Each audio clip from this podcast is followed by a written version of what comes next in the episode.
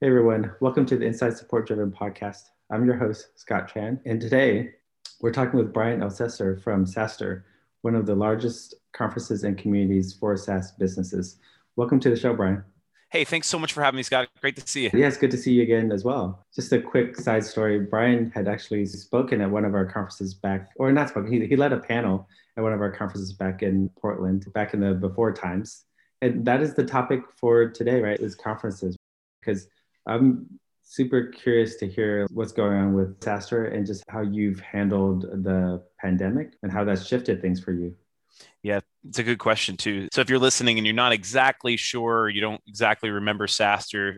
So SaaStr is, as Scott said a minute ago, we're the largest community for SaaS executives, founders, uh, and entrepreneurs. What's been crazy, we've been known, right? We've had had 12 years of doing this, but we've been known for our flagship SaaStr annual event, which took place every year in the San Francisco Bay every year area, 50,000 people showing like right, that's the, the biggest and best of big thought leaders, right? COVID was hard, man. During COVID, we mm-hmm. lost the majority of our business. I mean, yeah. overnight, scary times. The company had to really take some measures to understand what do we do? How do we shift? So I come into this company at a really interesting time because they just come off that year of transition and they've done it in such a way and with grace that I'm excited. And there's a lot of opportunity ahead for events and for the space and for what it's going to do to help us all change and think about how do we engage with each other at an event yeah. in the future. And so a few things happened for SaaStr. First is that the COVID actually allowed us to take pause and take a look at our community. And it allowed us to really carve in and see wow, we have these niches that mm-hmm. seem to predominantly engage with us, that there are these opportunities for different subset communities, to, and that we could cater to them in a really unique way. Additionally, it, it gave us the opportunity to think about our content standard Mm-hmm. And how do we continue to produce that really high content bar while at the same time produce an event that people are going to value in piecing those two together? So, what we did is over the past year, we did five digital events that were really curated and built for specific genres. And they were so successful, it actually increased our reach. We had over 500,000 people engaged with our events over the past year, wow, which was crazy. Amazing. Yeah. And yeah. so now we're thinking about the future here and I think we're going to be back in person in September, which you know, okay, knock, so, knock on wood. So I, I want to touch on that, but also I want to talk about the digital events. What makes them different from a Zoom call? Because because I, I, have not been to them, so I, I, don't have a Zoom call. It's a great question. I think it's just different from not only a Zoom call, but for a webinar. Mm-hmm. Right. I think when we first started COVID, there was a webinar every day. Right, like, right. I felt like there was at least three or four that I was invited to. I was like, yeah, I'm getting saturated. I have work to do. Right. And and so yeah. at first they were nice because like, ooh, we can still do business. And we all wanted right. to hold on to that. But then it became annoying. So like viewership dropped. So we didn't want to be another webinar. Mm-hmm. It's just not what we wanted. We wanted the SaaStr conference to maintain the integrity it's had for over a decade. Right. And what we did uh, is we said, well, we first experimented with the idea of digital booths. Mm-hmm yeah, how did that go? Nah, it didn't go right. Like it didn't work. it doesn't work. It doesn't work. So we're like, all right, people don't want that. What do they want? They want to be able to speak. They want to be able to speak about their topic and about mm-hmm. thought leadership. And I think one of the biggest things that was a differentiator, well, first off, the biggest thing that came out of COVID when it comes to branding and mm-hmm. brands trying to figure out what to do is they started thinking about thought leadership as the way in which they can engage their community and the community they will engage with their brand. That was cool. Right. I actually love that. I think it was a really smart movement. But SaaStr took it a step further and we've always had an enormous network of insanely talented vcs and c-suite members and so we were like what if they were the thought leaders right. what if they were driving the conversations right. and that's what we did and that so we're not just another zoom call our conferences are thought leadership pieces from the mm-hmm. unicorns, from the people gotcha. that are doing this every day that are right. Growing their business to $100 million and beyond in recurring revenue. And I, we become that thought leadership piece, that baseline for success, which we've been trying to be and, and have had success doing for, you know, for as long as we've been around. Yeah. Very cool. And so you mentioned that you're thinking to be in person in September. Yeah. So I every day I wake up, I go outside, I start doing jumping jacks and calisthenics and uh, trying to serve whatever spiritual energy is in my yard to maybe make it happen that in-person events will happen. put in a rain dance there. I don't know if it'll work, but so, I'm spitting over my shoulder every five seconds. It's we, we yeah we are going to be in person in September in some way, shape, or form. Uh, we're going to make every effort to do it, but the idea is that we're going to do it safely, and we will couple it so we're thinking at least on having mm-hmm. some sort of digital offering as well for the brands that need that. But we've gotten a lot of response from brands that they want to be in person. This is where right. they want to be. Right. So are, it, will it be a hybrid event or will the digital things be completely separate? I think if we did a hybrid event, we would probably dilute our audience. Right. So it would be if, if you're trying to have people that are in person drive mm-hmm. something digital, what does that even mean? How does that work? No one's ever done it yet. I yeah. think what we would do is we'd probably have and this is all hypothetical still like we nothing's right. been solidified but if i could imagine what this could look like what if we had some sort of digital component or day for the people that can't be in person and then what if we then just drove the regular day of in person right and maybe right. simulcasted some of the big talks into our network so we're trying to just play with the the format nothing's there yet all we know yeah. is that we want to get back in person because that's where everyone wants to be. So. Yeah, you know that's the thing that I've seen is there is still a lot of demand for in person. Right, people are just like waiting. Uh, it almost feels like people are waiting for other people to do it first. Yeah, like, like you know they, they want to do it, but they don't necessarily want to be the first ones to do it. And that's right. And so, so I, I know that in person will come back. Right, it's just a matter of when. Yep.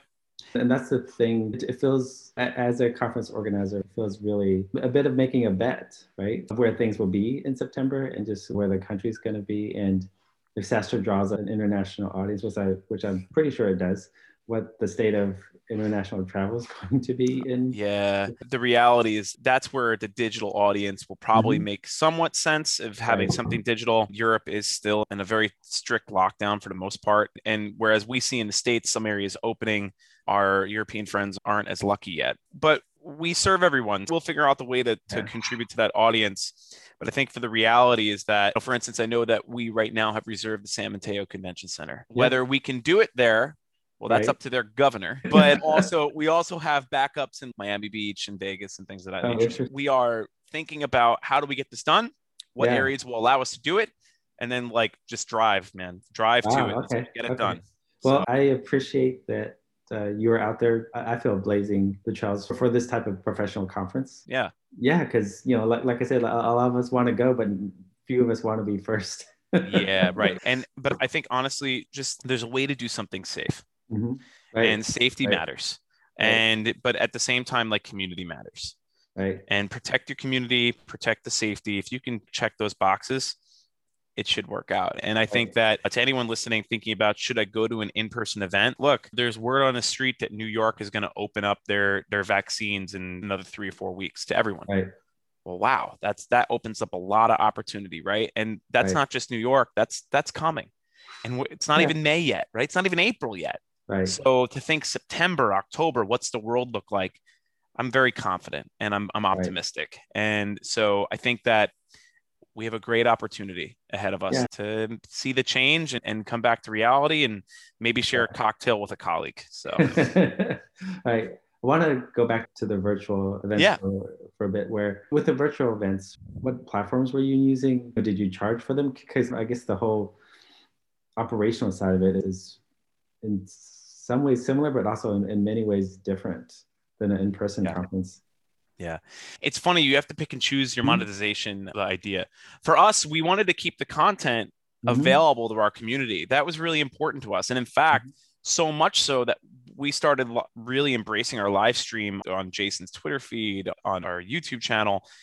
Jason alone gets over 500,000 followers right. on his Twitter feed, right? That's crazy. Right. The reach there is nuts. And then when you simulcast there, what mm-hmm. happens is you have 20, 30, 40, 60, 80,000 people watching a single event. That's not something that happens in person, right? That's crazy. Yeah. So that's exciting. We want that. We want that value added to our community. It's, that's really great. That's the second side is you have 20,000 people on our YouTube channels. When you couple the platforms, exciting things happen. So what we've decided though is whereas we make the content open, mm-hmm. our networking side, which is really valuable, right? Mm-hmm. If you think about the right. people that attend SaaStr, we're talking about the C-suite, VP level. We're talking right. about venture capitalists. We have so many really interesting people. You want to network with these people. Okay. Now we talk about charges. And occasionally there's a there's a VIP only session or something of that, but that's not the norm, right? That's outside of it. The second piece, I think, to platforms.